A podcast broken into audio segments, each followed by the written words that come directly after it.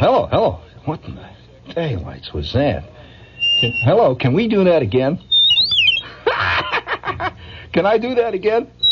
Ah, yeah. Hey, that reminds me. Did you did you hear the unmistakable ring of truth that came out of the wait a minute, listen carefully, gang. Now here, here. That came out of the California legislature the other day. Did you hear that story? Well, the head of the California legislature, the Speaker of the House, gets up and he's looking at the California legislature, see? And they're trying to get a bill through. And they're saying nothing. They're just sitting there. And finally he says, I'm getting sick and tired of this. Are you guys men? Or are you mice? And with that, the entire body of the legislature of California all went. Thousands of them squeaked. Uh, all right, we have a serious uh, thing we've got to do here tonight, gang. Get ready here. All right, I'm getting set here. Uh. Yeah, cut seven. It's marked with a cross, which is symbolic in the religious sense. Uh, you'll also find. I want the. Hey, I want uh, Lee. I want uh, George uh, Antheil, the biggie. I want that first. Bill, uh, she'll give that to you. All set now, gang? Now, I have a scary, a couple of scary things to do here tonight. I don't want anybody to uh, misunderstand this. Uh, it can get, uh, it can get very exciting. Bill, set that one up first. It's your cut one, uh, the big one there. That's uh, we need that first. All set? Yes, sir. Ah, boy, I'm really scared. Uh, I have a. Uh, did you see a picture in the Philadelphia Inquirer? Any of you got a chance to see this great humor paper? There's a uh, a picture in the Philadelphia Inquirer. I'm going to show this. Lee, would you please put this in my file of what's happening in our time? Great uh, bits of trivia. Look at it. You won't believe this. A guy in California grew a gigantic rooster. That's a rooster, baby. That's a rooster. Take a look at it and listen to this. He's his his name is he's a super rooster. His name is called Weirdo. A 22 pound chicken a, a giant rooster actually, so vicious that he murdered his 18 pound son, killed two cats, crippled a dog for life, and in fact has completely terrorized the neighborhood. Twice the size of a normal large rooster, Weirdo is the sire of a new breed of gigantic, fierce, angry chickens that could have a vast impact on the world's food supply. That reminds me of all those those mad scientist things that I've seen. It's terrible. I can see it now.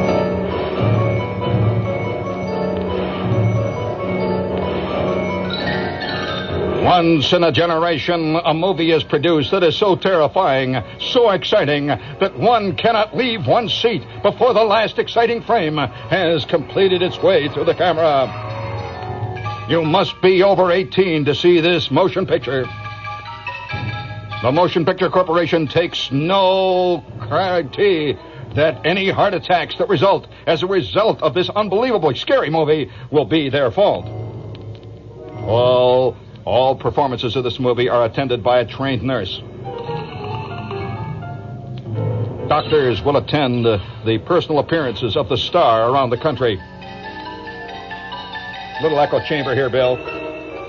Be sure to see. The chicken that ate Staten Island.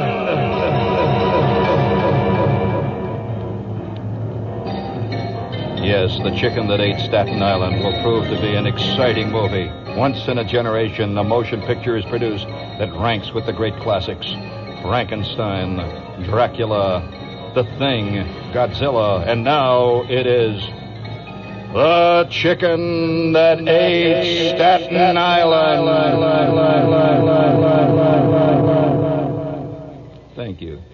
That was very nice, Bill. It was very elegant. Yes, indeed. I like great production here. The chicken that ate Staten Island. What an unbelievable chicken.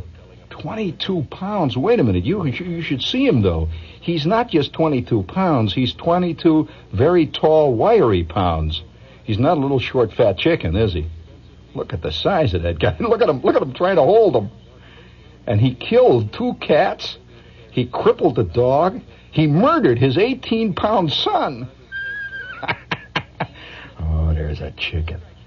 Now, for that, you know, if you're, you're a chicken fan, incidentally, speaking of, uh, of great animals, I see where one of my favorite, uh, one of my favorite uh, animals is making a personal appearance.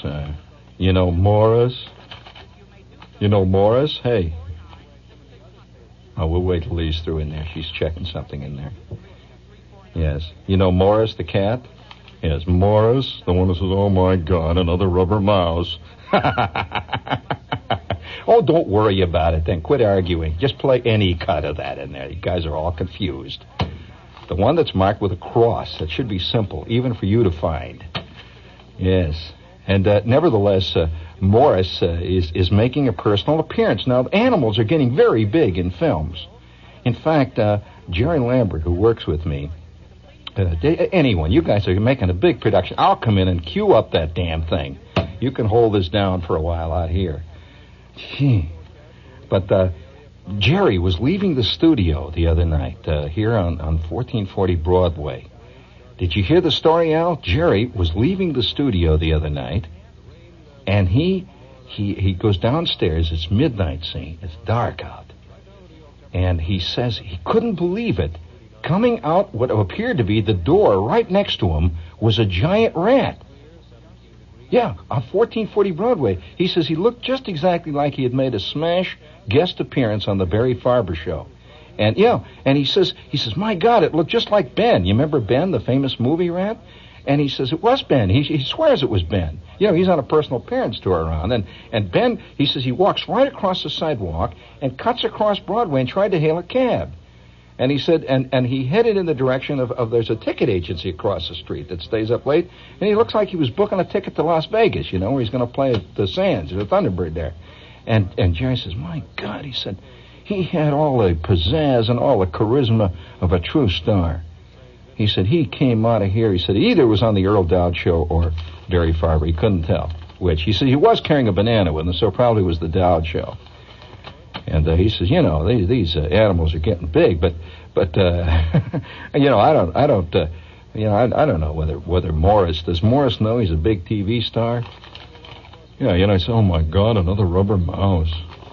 Oh, all right. You know, speaking of TV, a guy wrote me a letter the other night, and uh, he said, Shepherd, he says, me is a guy write, writing from this school out in Pennsylvania, Gettysburg College, you know, and uh, he says, uh, Shepherd, he said. Uh, me and my buddy are sitting around here. He says, We're reading passages of Ferrari in the bedroom. He said, Your book. He says, We're laughing like hell. He says, About four in the morning. He says, We're reading this, this book. And all of a sudden, he said, We got, it, that we got talking about books that we have read, you know, that we dug. And he said, Shepherd, we're going to ask you a trivia question. Oh, all right. I will ask, and, and he asked it in the letter. He says, Shepherd, can you tell me the name of Ernie Kovacs's only novel? And I said, Indeed, I can. In fact, not only can I tell you the name of Ernie Kovacs, the only novel Ernie Kovacs ever wrote, the late Ernie Kovacs, but at the time he wrote it, we were friends, and I used to see a lot of Ernie. And I could tell you a lot of stories about that novel. But now I'm going to ask you a question. Uh, one question, and, and, and, and I'm, I'm going to even lay it on you, Dowd. You think you know something. What was the name of Ernie Kovacs's novel? The novel that Ernie wrote. Now, don't you tell everybody and then kill the whole point. You know why you know the name? Because I told you the name. Yes. Now, what is the name of Kovacs's novel? Do you know, Earl? Now, isn't that something? And he wrote this novel, and it's a. Uh, I'll, I'll give you a clue. It's it's one of the funniest and one of the best novels I think ever written about television. What was the name of the novel? And I'll even give you. I'll, I'll, let's. I'll award you a brass figurine you listener types out there, if you can rise above, if you you know, if you want to rise above the ordinary muck and mire of listenerdom, if you want to rise above the humdrum uh, daily, uh, uh, the daily mud of being in the audience, rise like a great golden sailfish out of the sea of mediocrity. If you want to flash in the sun for one brief moment, tell me the name of Ernie Kovac's novel, and establish yourself as a as a, as a human being above and beyond the ordinary run, the muck and mire of the ordinary human lemming. What was his? What was the name of his novel? Uh, isn't that terrible? I'll tell you one story about the novel. I won't tell you the story. Doesn't make any difference. It, uh, you know, you uh, when you when you're faced with 22. Yeah, I know. I, I Chan. No, Chan was not the name of the novel. You you you've uh, booted it again. Chan was not the name of the novel. No, no. Oh, oh, you want me to do the Chan commercial? I see. Well, I'd be glad to do the House of Chan commercial. Incidentally, do you know that Ernie used to eat the House of Chan a lot? And and I at one at one time I had a couple of drinks at the bar, the House of Chan with Ernie, or, because this was you know this was right in the middle of everything. For those of you who don't know the New York scene too well, you will find the corner of 52nd and 7th is in the middle of the action, man. I mean, in fact, right around the corner was a drugstore where all the comics of the period used to hang around, including myself and Milt Kamen, yes, and, and Ernie, and I could tell you one after the other. The guys used to sit down there, and uh, Mel Brooks uh, used to hang around this joint. Then, whenever we got hungry, we'd run down the street either to the uh, to the uh, Seventh Avenue Deli or uh, to the House of Chan, which is on 52nd and 7th. A very fine Chinese restaurant. The food is great and uh, they're open seven days a week, which is real great, until midnight, which is even better. And uh, the food is good, always, consistently good. The House of Chan, 52nd and 7th. Now, does somebody know the name of the, the novel? Right. Uh, no, I, I, eight doesn't mean anything to me. Oh, oh, it's nine. Oh no, I don't. I don't want to talk to this guy on the phone about it. I forget it. He's he's. Uh, I'm not. I'm not interested in talking to him. No, no. I just want to make sure that there's one, one solitary struggling bit of human flotsam out there, you know, a sea, you know, you're afloat like a cork on the sea of crud that we live in day after day. Who remembers Ernie's novel?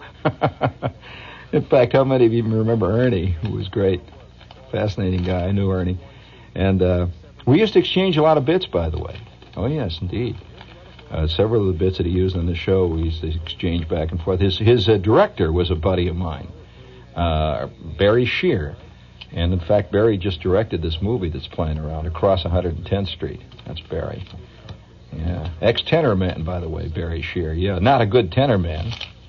He's a better director than he was a tenor man, but uh, you know, every guy to his own. You do the best you can with what you got, and he didn't have a good lip but uh, he did pretty well. But uh, nevertheless, uh, that uh, you know that kind of thing, and, and I, I don't, you know, since this is the middle of the week, we might as well be honest about things here. I mean, you know, you you got to play it for what it's worth. I got a letter here again. Here's another one. It says Shepherd. He says, I don't know what to say about this. This has developed into a very bad scene. Apparently, a lot of people over the past Christmas, you know, we've just had Christmas. In case you don't know what time of the year this is, but uh, a lot of people are in that kind of fog these days. Do you ever have that that vague feeling? You know, we live in a in a world that's almost totally air conditioned now. You know, the sun never goes down, never comes up here in the studios. You know that, Bill. I mean, uh, two o'clock in the morning looks the same as ten in the morning in this curious, hermetically sealed world we live in here. So it's very difficult even to know at times what uh, what uh, what season of the year it is. Uh, you can really tell what season of the year it is around here. Though the only way you can tell is, is John Wingate changes his hairstyle in the spring. And he hasn't done it yet this year. And we're all looking forward to it.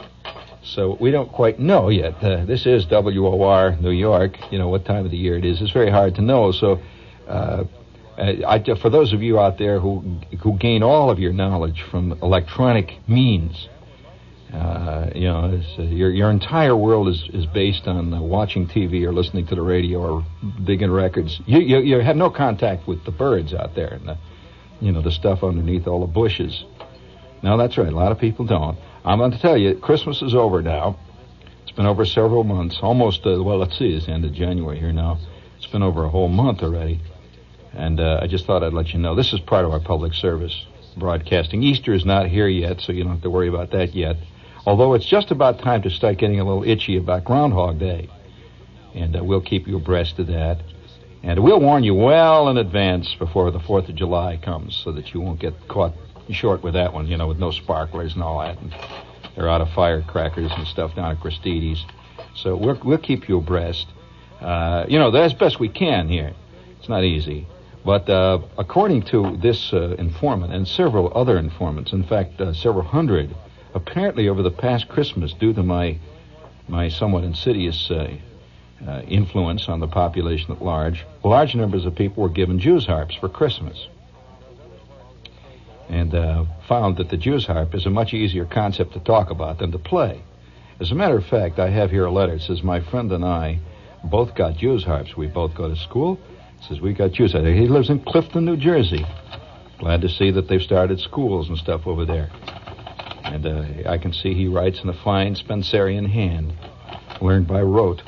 And uh, he says uh, his Jersey accent does not come through his writing, but he does say, however, he says, "Me and my friend, uh, we we got these two Jew's harps for Christmas, and now he says it's a terrible disillusionment." He says, next to the sousaphone, I personally have never found an instrument harder to play. My friend chipped his tooth on that twanger that he got, and in fact, I suffered a badly bruised and bloody lip. He says, now, neither of us are able to play a single legible note on this damn thing, and we're very frustrated because it looks so simple. It's so little. You can hold it in your hand. How do you play it? Well, there's one question. I have another one here. It says, it says uh, after listening to you for a long time and hearing you play the Jew's harp for so long, I went out and bought one. To my dismay, I was not able to play two single notes that sounded like actual music. I've been going at it for weeks. All I get out of it is a dull boing which repeated over and over again bores even me when I'm playing it. Seeing as how you are obviously an expert on the subject of Jew's harp, if you could give me a crash course on playing this evil instrument, I would be delighted. That is impossible. That is like writing to Isaac Stern and say, please give me a crash course on how to play the fiddle. No way. It's a mean instrument, and I will give you, and I'm not going to do a Jew's harp thing tonight except to show you that uh, to get that kind of sound takes a lifetime of dedication. Hear that? That's control. Watch this.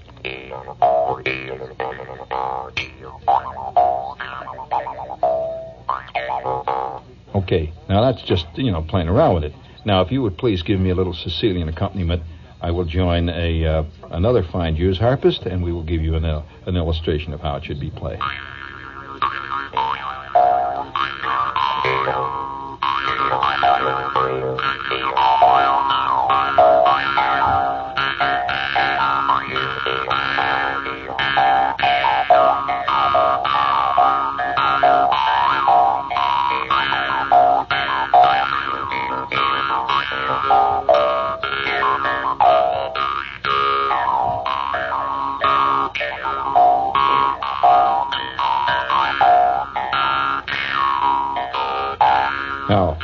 Please hold it back. Uh, reset that, will you, Bill, if you will, please?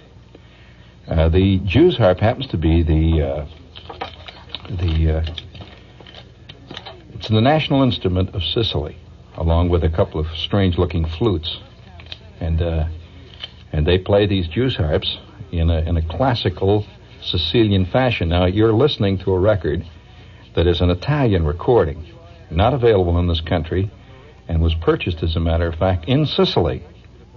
Uh, this is a true Sicilian recording. Now, I will first play the recording uh, of this Sicilian Jew's harpist, and you will hear the similarity to the technique that I use on the Jew's harp. This is a fine Sicilian Jew's harpist playing a traditional Sicilian, a kind of Jew's harp blues, but basically a tarantelle or a tarantella.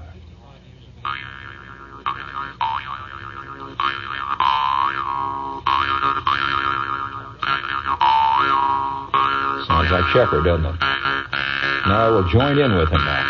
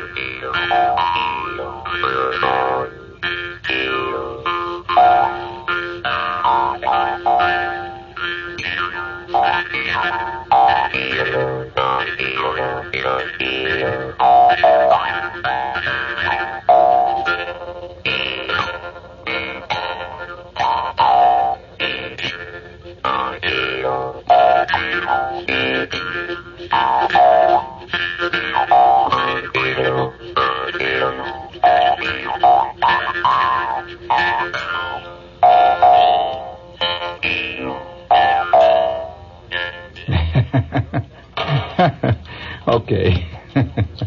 that was dull, wasn't it? no, you just you just got to have a taste for this kind of thing, and uh, I just thought I'd uh, tell you that uh, don't don't despair about uh, learning to play your Jews. Incidentally, uh, you can always tell a uh, a Jew's harpist, a really accomplished Jew's harpist, by the innumerable tiny scars that can be found on his upper lip. Uh, that, plus the fact that almost all really good Jew's harpists have at one time or another had one of their front teeth cracked from beginning to end. So uh, it's all part of the scene. Bass players, for example, if you ever know a really good bass player, he usually has calluses on his on his uh, first two fingers and on his thumb that maybe weigh as much as a pound and a half each. Oboe players? Hmm? A harpist? Well, harpists are usually tall, thin, aesthetic blondes who uh, who tend to fade off in the distance. When you sit uh, off in the distance, you can always tell a harpist because there's a faint mist of ethereal grace about them. That's due to the you know the influence of the harp itself on uh, the psyche of the person playing it. Now, uh, you can also tell, for example, peckhorn players are always noticeable. Uh, peckhorn players, every peckhorn player I've ever saw, have ever known has bulging eyes. His eyes just bulge out due to the fact that the enormous pressure required to play this inhuman instrument causes the head to bulge out from inside and pop the eyes out like grapes. And uh, the first uh, peckhorn player I ever knew who had a pronounced case of this was you've seen uh, you've seen uh, poor Milt Kamen, haven't you? You know this is bulging eyes. Peckhorn player, one of the great peckhorn players, by the way, really good one. And uh, he got those bugging out eyes from trying to play that damn horn. He also got that nervousness from that that you play enough peckhorn, and uh, man, you're a very nervous person. This is this is a horn that can turn on you and strike like a hooded cobra right in the middle of your big solo in a Wagnerian overture.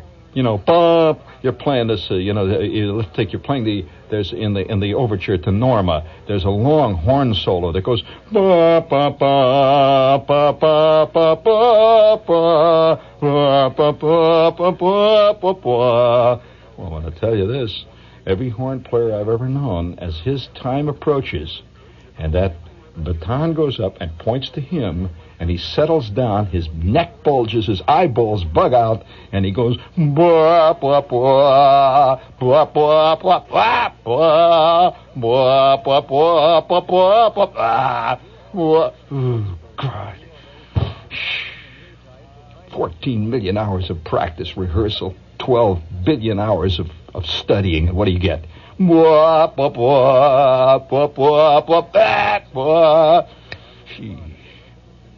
So Milt went into comedy. He says, uh, since it was becoming a comedy act every time I played the thing, I went into it and made money out of it, see?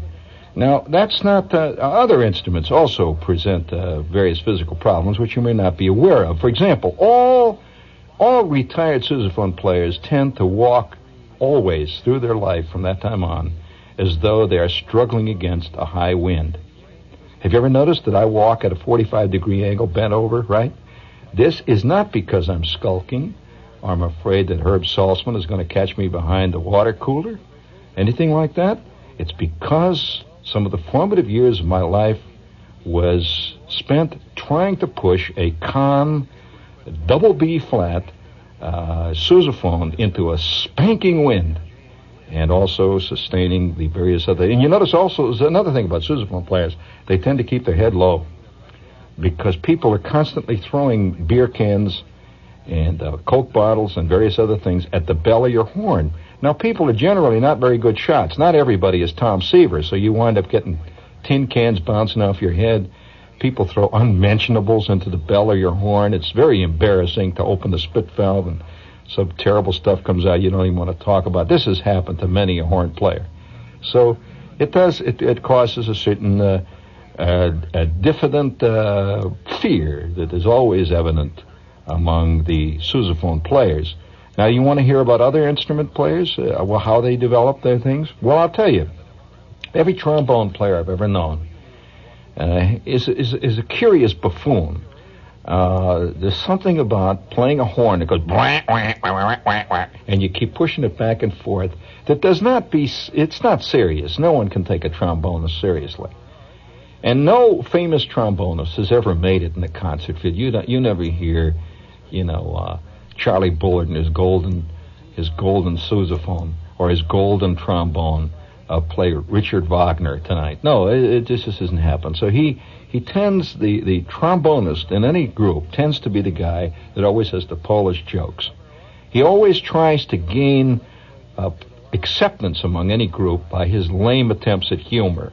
We had a trombonist, for example, who just by the very nature of what he was, was that way. Richard Bean Blossom was his name. Now, anyone with a name like Richard Bean Blossom's got problems for starter, but when he took up the trombone, it was only compounding the felony six feet nine, weighed 82 pounds, and a very bad trombonist. But he was fantastic with Polish jokes. He had millions.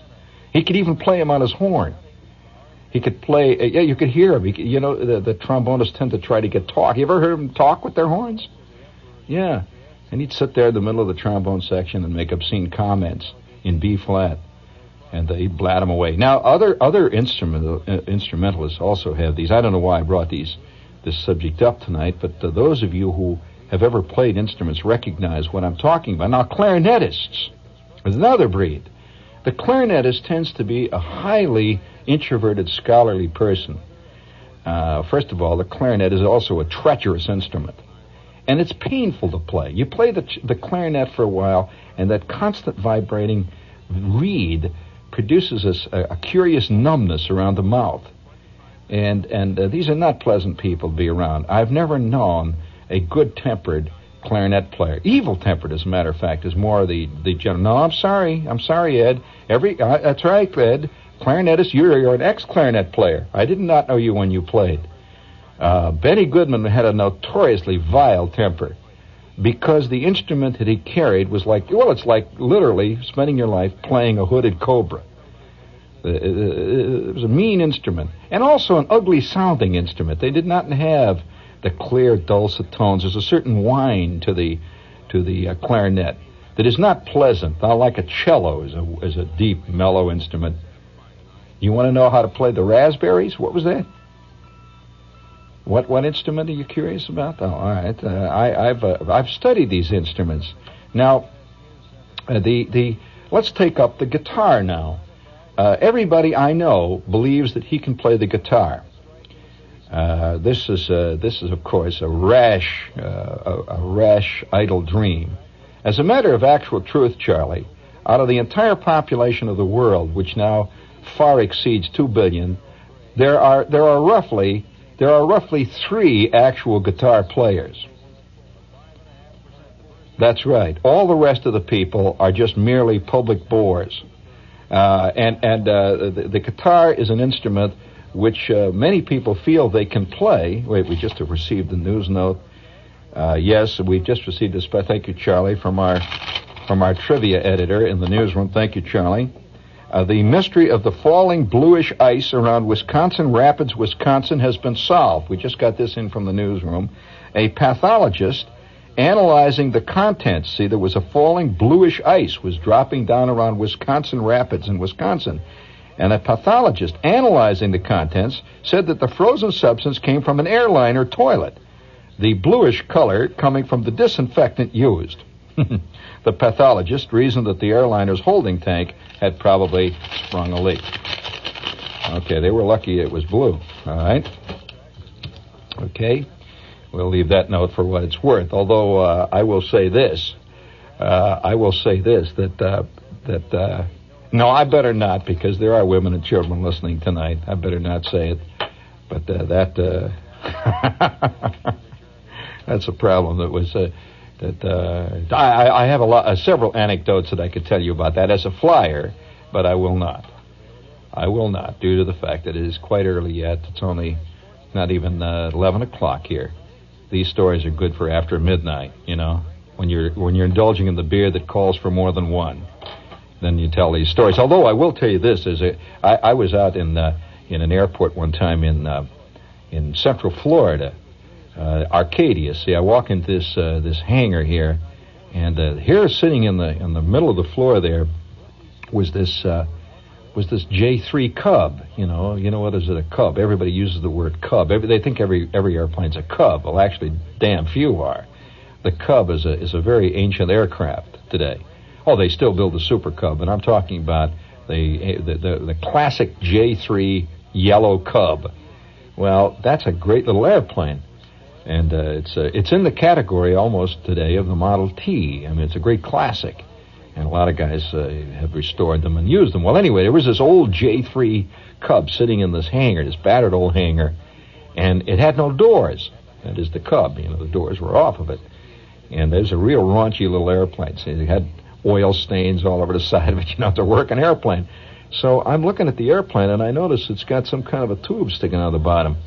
And I said to the guy there, uh, who was running the hangar there, this uh, this Florida type, uh, who had never been out of Central Florida, and I said, um, I say, hey, you. See that when I'm around in a place like that, I use the native dialect. So, hey, uh, how come you got a tube on the bottom of the J3 here? And he looks at it. He said, well, it belongs to Ernie. He's a has a pharmacy here in town. He's a druggist. I said, well, how come he's got that tube? He said, well, Ernie's got bad kidneys. I said, okay. And I put two and two together. I says, You mean Ernie flies over the town? He said, Yeah, he does that sometime when he's not feeling good and he's mad. I said, I see.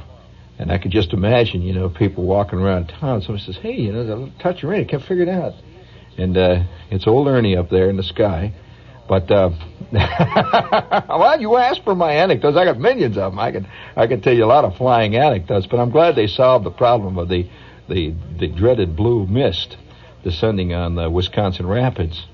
Must have been an exciting time when all that stuff came down. However, that's not that's not the first time stuff has descended from the sky, uh, and it has not not been uh, necessarily snowflakes. We got another news note here.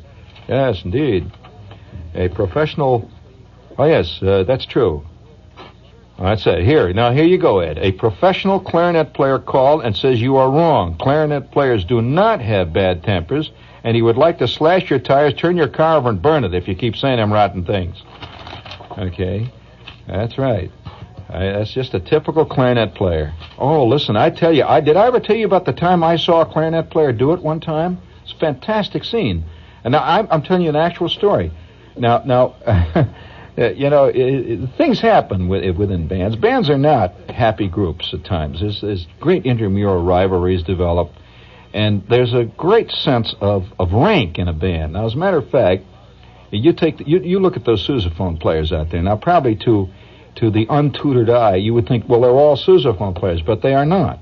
There is a first sousaphone player, and there is a second sousaphone player, and then there's a third sousaphone player, and then there's the rank and file.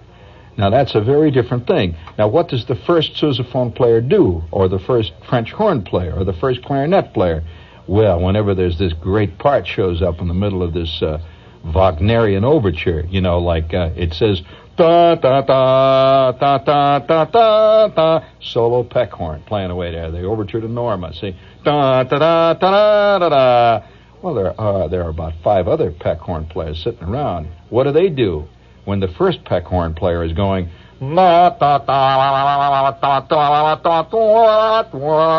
They go he goes, twa, da, twa, da, twa, da, twa. Then these other guys go, twa, twa. Then he goes, twa, da, twa, twa, twa, twa, twa, twa. Then they go, twa, twa, twa, twa. He goes, twa, twa, wah, wah, wah. This is, uh, this is rank. In other words, there's one bird that sings the tune, the other birds just tweet. Right? Well, now, I was uh, I was present when that broke out one day. A little thing happened. I played only one year for the benefit of uh, of the uh, statistically minded. I played one year in a marching band. Uh, I played four years, however, in a concert orchestra and in a concert band, but one year in the marching band.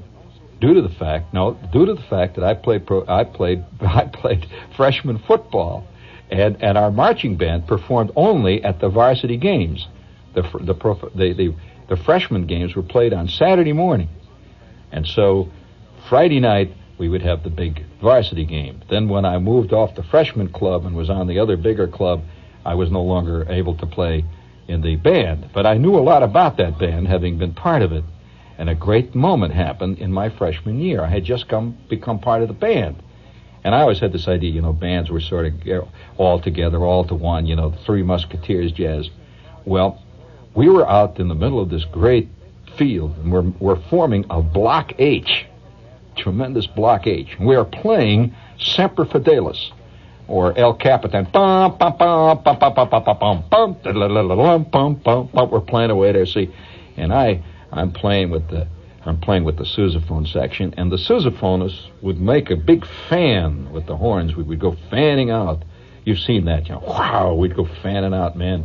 And the Jake Doppler, who was the number one sousaphone player, he was the center of the fan. He was our number one player. So Jake would Jake would uh, give us a cue, and we would fan out. Well, we're doing this great moment, this great number. We're making a big block H, and at a, at a crucial point in the block H, we would reach down into our tunics, and we would pull out these folding purple pom poms that we would pull out, and it would make the the block H purple. And some guys would outline them in white. It was fantastic. See, we're marching. Oh, just it was a great work of art. Well, we have finished this block H, and now uh, Stinky Davis, who was our majestic uh, drum major, maniacal drum major, uh, he was driven by forces only that maybe Eichmann, Adolf Eichmann, would have understood. He was driven by deep, murky forces. He turns and he blows the whistle, you know. It, we start the beat, and we're peeling off. Now we get up into the stands. We had this opening, you know, in the stands where the band was to sit. You've seen that Ed in the in the, in the football scene. See, this is at the end of the halftime show, which we were, of course, sensational in, and we came pouring up into the stands, and now we have we've all taken our seats in the stands, horns, the whole bit. See, and the the uh, the uh, cheerleaders are doing the whole thing down in front of us, and they're just about ready for the first, the second half to begin when the trouble broke out. Now this uh, I don't like this this is if, ever since this time ever since I saw this I have had a deep abiding subterranean fear that one day I'd be caught in the dark by a clarinet player. I mean they're vicious. I'll tell you what I saw happen. Roger Bean Blossom is sitting down there in the second row and and he's got this his trombone. See, he played trombone. Old Raj and his brother George were both trombone players. See, Roger was the short one, George was the tall, skinny one, and so Roger Bean Blossom, who played third trombone, is sitting down in the second row, and. Uh, and he's blatting away with his horn. He had to tend to, you know, the, the football players come out and he goes, wah, wah, wah, wah, wah. He's blowing the horn like that. And, you know, to, to ha- add a little to the festivities and stuff. At that point, George, who's sitting next to him, George Bean Blossom, picks up his horn, and we had a great halfback who was distinctly Polish. As a matter of fact, his name was Al D'Agelio, Al the Tank Dargelio. And uh, he was. He was built very much like an M4 tank, if any of you are familiar with the silhouette of that particular vehicle. Uh, Al was, was a classic M4 tank, and so Al played fullback. And at that point, Al comes charging out on the field. See, this is in the halftime. I've never told this story. You might as well listen to it. Uh, Al goes charging out, and he walked with this wide stance. He, you know, he goes thundering out on the field, and he's got his helmet in his hand, and a tough, oh, mean. Al DeGallio was made of solid bristle. I mean, he's mean. And uh, Al goes charging out on the field, at which point, George Bean Blossom, with his horn, goes wah, wah, wah, wah, and he plays a musical Polish joke directed at Al Dargelio. Well, sitting directly behind him was Ernie Bielski, who was also a Polish gentleman who played a very good clarinet. He specialized in polkas. He always had a lot of trouble. He was he a, a, a, a Polish clarinet player makes everything sound like it should end with bump, bump, bump. He used to play the overture to Norma. We would play uh, the entry of the gods into Valhalla, and always over it you would hear Ernie's unmistakable polka clarinet. You know, he played this no matter what he played, it came out somehow like a polka. So Ernie Bielski, Ernest Bielski, if you prefer, hears this terrible uh, blatting sound, which George Bean Blossom, I might say George, I saw the whole thing, George Bean, Bean Blossom had blown. Ernie got so mad he had he had one of these metal clarinets, you know the kind, the silver ones. He takes the clarinet and he pokes it in poor Roger's back, who's innocent. Roger, sitting there, turns around and he sees that that that Ernie Bielski has said something to him uh, about this Polish joke. At which point Roger says, "Shut up! I didn't say nothing." At which point Ernie got mad and hit hit poor old George Bean Blossom right over the top of the head with his clarinet, and the clarinet was U-shaped. He bent this clarinet into a solid U. Well, at that point, old ancient animosities broke out. There had been always a, a, a deep, smoldering feud between the trombone section, these buffoons, and this this uh, this curiously smoldering Hamlet-like section called the clarinet section. Yes, they are not clowns. Clarinet men are serious people. They tend to wear rimless glasses, and they tend to look very serious about life.